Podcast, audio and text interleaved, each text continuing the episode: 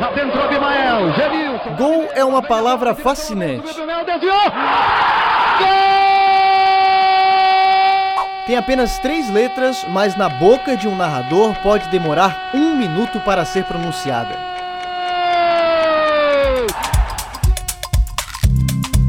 No país do futebol, o imaginário popular sobre o esporte foi construído a partir de transmissões esportivas pelo bom e velho rádio. Estamos falando de uma época em que ainda não existia a possibilidade de se acompanhar uma partida de futebol com imagens em tempo real do conforto de casa. Mesmo com o advento da televisão, ouvir jogos no rádio permaneceu como uma opção competitiva e com a chegada da internet, o meio evoluiu ainda mais. Dados apresentados pela Cantar Ibope Mídia mostram que em Florianópolis, cerca de 85% da população costuma ouvir rádio ao menos 3 horas por dia. No intervalo de tempo contado nesta abertura, se passaram 100 anos do rádio brasileiro, que tanto insistem em perguntar se ele morrerá em breve. O fato é que ele vive, e no caso de uma transmissão de futebol, enquanto existir a emoção, sempre haverá um ouvinte.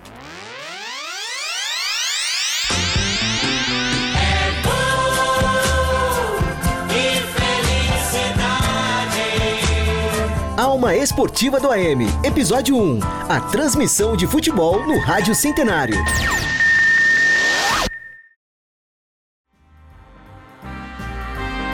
Olá, seja muito bem-vindo. Nessa série de reportagens em ano de comemorações do centenário do rádio brasileiro, vamos te levar para as cabines, estúdios e emissoras de rádio de Florianópolis, capital de Santa Catarina. Queremos descobrir junto com você como, após um século da sua criação, o rádio segue competitivo no mercado das comunicações, principalmente no segmento esportivo. Vamos conversar com narradores, repórteres e comentaristas para entender a prática das transmissões. Com diretores e coordenadores, vamos conhecer um pouco mais sobre a realidade econômica do rádio em 2022, ano em que muitas emissoras ainda passam pela migração do AM para a FM. E de início, vamos chamar Karina de Farias, pesquisadora da história do rádio, que vai nos falar sobre como essa trajetória começou.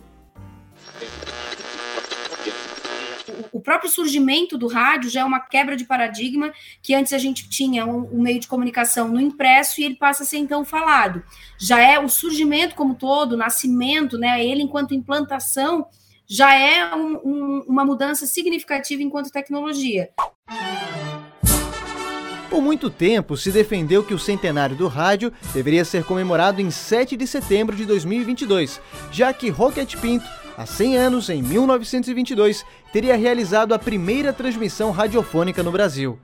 A voz que inaugurou o meio no país foi a do presidente Epitácio Pessoa, nas celebrações do centenário da independência na cidade do Rio de Janeiro. As minhas primeiras palavras foram de saudade e de gratidão Pesquisadores de rádio, no entanto, defendem que em 1919, três anos antes, um grupo de nordestinos já realizava experiências bem-sucedidas com pequenas transmissões, o que culminou na fundação da Rádio Clube de Pernambuco no mesmo ano. Quatro grupos de trabalho de pesquisa da história do rádio publicaram a Carta Aberta sobre o Pioneirismo no Rádio Brasileiro. O texto, baseado em pesquisas e registros históricos contundentes, confirmou: o rádio é mais que centenário. Rádio Guarujá. Em Florianópolis, capital de Santa Catarina, a relação do povo manezinho com as ondas do rádio surgiu em 1943, com a fundação da Guarujá, a segunda emissora mais antiga do estado. Com o slogan A Rádio de Todas as Gerações, ela é um exemplo de sobrevivência no meio até os dias de hoje, onde permanece na frequência AM pelo dial 1420. Referência na transmissão esportiva, diversos profissionais qualificados surgiram nela, como o folclórico Roberto Alves, em 1957. No início, sem de fato empunhar o microfone, Roberto começou como sonoplasta e, de passo em passo, construiu sua carreira de comunicador. Depois de algum tempo, eu não me satisfazia mais com isso aí. Eu queria falar no microfone. Então, qual era o próximo passo? Virar locutor ou repórter, enfim. E fiz o teste, passei, entrei numa transmissão, fiquei. Essa, essa, essa mudança, para mim, no rádio, ela foi também gradativa, porque eu não me contentava com alguma coisa. Quando eu fui a repórter, eu queria ser comentarista. Quando eu cheguei a comentarista, eu queria ser apresentador e fui redator de programas esportivos e tal. Que as gerações mais novas possam lembrar apenas do Roberto Alves como comentarista e apresentador de televisão, foi na voz dele que momentos importantes do futebol catarinense ficaram eternizados na narração do rádio.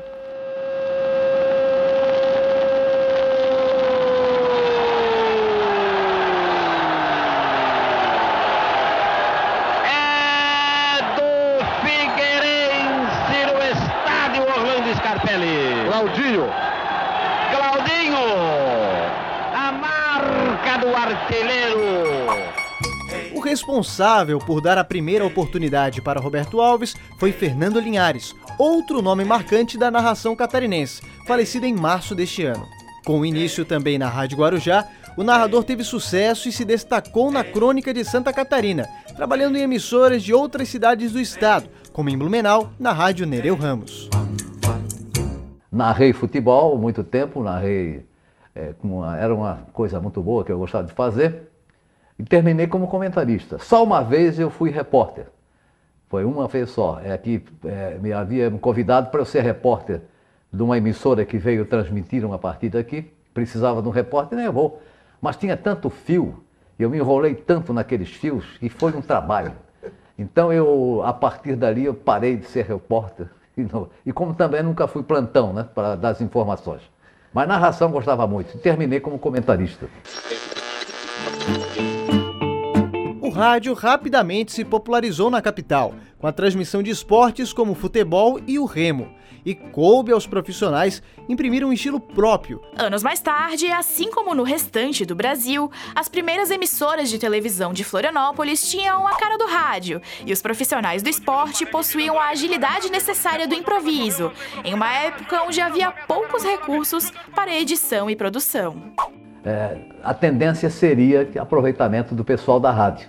Vários eram os pretendentes, mas acabou sendo eu. Eu fui para a TV Cultura e lancei o Bola em Jogo, que fui apresentado, lancei o Roberto depois, fui chamar, chamei o Roberto Alves para trabalhar comigo, Augusto Casé, e foi por aí afora. E dali então, até terminar essa nova fase de televisão. Mas enquanto eu fazia televisão, eu trabalhava também no rádio, não abandonei o rádio. JB Teles, um dos narradores que marcou o processo de se fazer futebol no rádio e depois para a TV, hoje é presidente da Associação dos Cronistas Esportivos de Santa Catarina. Natural de Rio do Sul, Vale do Itajaí, sua narração é inconfundível no estilo, na voz e no sotaque do R puxado. Ainda o Carlos Roberto saiu, Gilson será um gol sensacional se ele faz.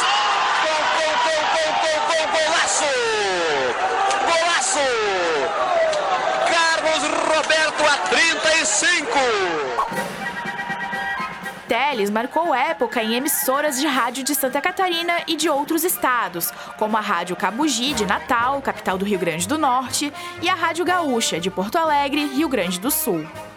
A chamada da minha estreia na Rádio Gaúcha era assim: o Grêmio contratou Walter Corvo, o Inter foi buscar Benítez, a Gaúcha José Teles, um locutor para lá de veloz, com muita técnica e precisão.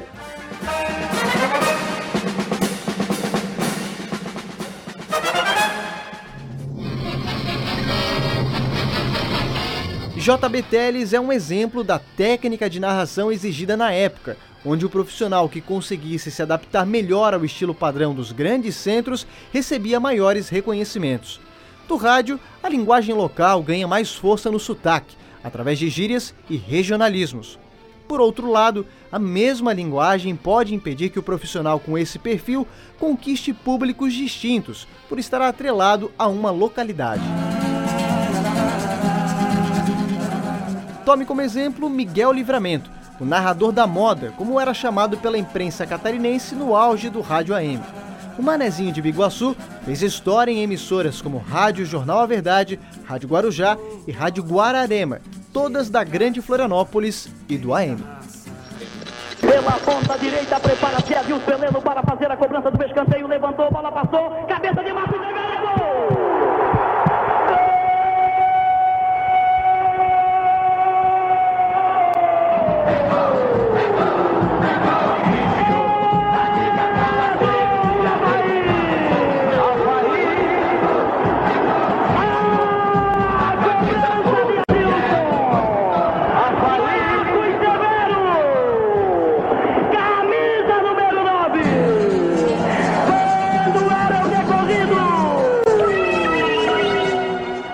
foi outro profissional, assim como os que citamos anteriormente, que passou por diversas funções no rádio antes de alcançar a consagração. Como comentarista, nunca fez questão de esconder as suas raízes e o seu jeito. Eu até, eu até trabalho na televisão, é, vai já mais de 30 anos que eu estou na, na, na, televisão, né? mas o, eu não, não era muito ligado, não. Eu gostava era do rádio. Gostava do rádio. O rádio é mais autêntico, mais ao vivo. Você diz o que quer, sabe como é que você cria. Não tem volta. É, então. E o Roberto é o responsável porque ele me levou em 79 lá pra TV. falando há 10 minutos. Não, 10 minutos não, eu falei agora. Falando 10 Quem minutos, falou aí, 10 minutos deixa não nós falar um pouquinho é, peraí, calma, calma, calma. Tá nervoso não? Não, não, não, não. Aí não, acontece não, o seguinte. que tem ordem aqui. É, Calma, não Qual é a ordem? Eu não vou falar? Não, não, não. Qual é a ordem? Eu não vou comentar, eu não vou acabar o comentário? Não, se eu quiser, não. Não, não? E tu, tu, o que é que tu quer? Se eu quiser, não. Tá. Eu quero entrar no papo Tá, também. então o que é que tu quer Não, eu quero saber. Então, tu, por se que o não Havaí tem futuro. É isso que eu digo, tu não deixa. Tu não dá chance pra ninguém. Baixa a bola. Ah, É, baixa a baixa a bola. tu? Não, não, peraí. Não, baixa a bola, tu. Mas Não, tô não, não, não, com você. não, não, não, não, não, isso é- comentou. tem ordem Tá, aqui, então faz o seguinte, tu fala então. Fala aí, lê os ouvintes. Lê os ouvintes. ouve. Bota bem. Então tu ouve. ZYJ 75. Como podemos perceber, em todos esses anos a Rádio Guarujá revelou muitos talentos à comunicação catarinense, e o reconhecimento veio através da audiência, onde até meados dos anos 1990 permaneceu líder na preferência esportiva. Somente a Rádio CBN Diário, à época do grupo RBS, conseguiu desbancar a tradicional Guarujá.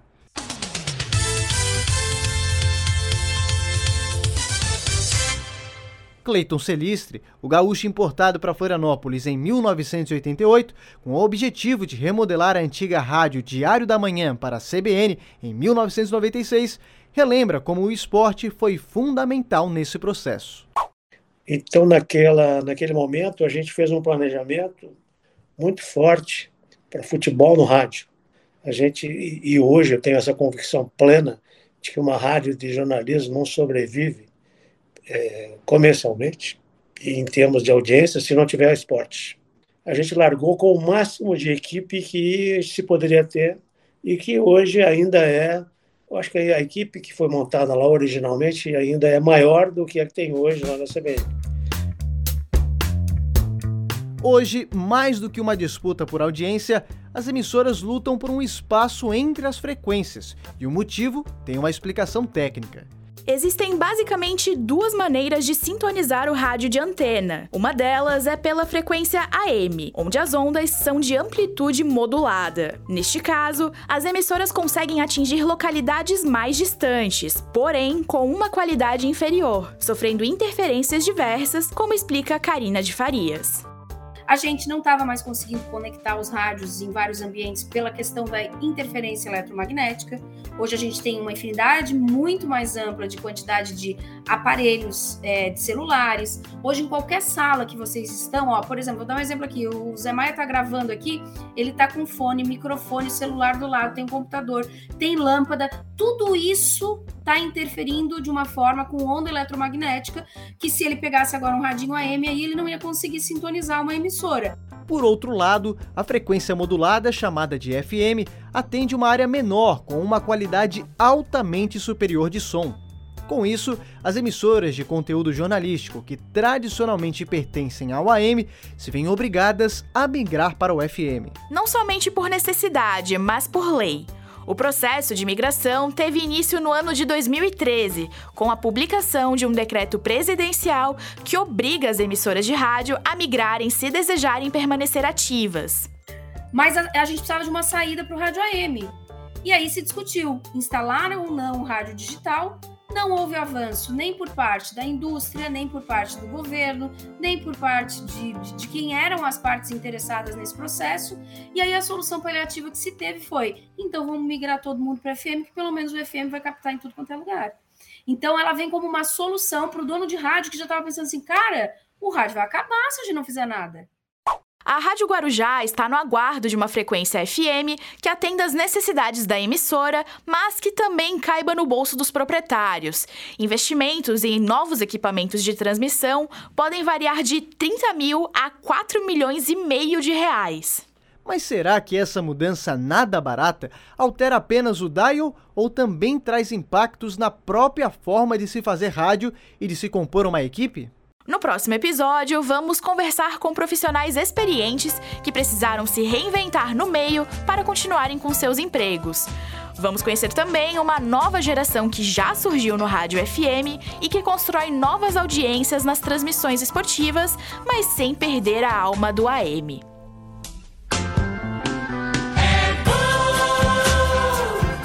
Neste episódio foram utilizados trechos de entrevistas de Miguel Livramento e Fernando Linhares ao programa Marcou no Esporte, produzido pelo jornalista Fabiano Linhares. Também foi reproduzido trecho de entrevista de JB Teles para a TV da Assembleia Legislativa de Santa Catarina. Narrações recuperadas da Rádio Guararema e das emissoras TV Cultura e RCE TV, pelo jornalista Polidoro Júnior. Alma Esportiva do AM é uma série de reportagens em áudio produzida como trabalho de conclusão do curso de jornalismo da Universidade Federal de Santa Catarina pelos alunos Lucas Vinícius Estanque da Silva e Josué Maia Frena. Assessoria técnica de Roque Bezerra e Peter Lobo. Roteiro de Lucas Estanque, Zé Maia. Locução de Evelise Porto e Zé Maia. Orientação da professora Valciso Culoto.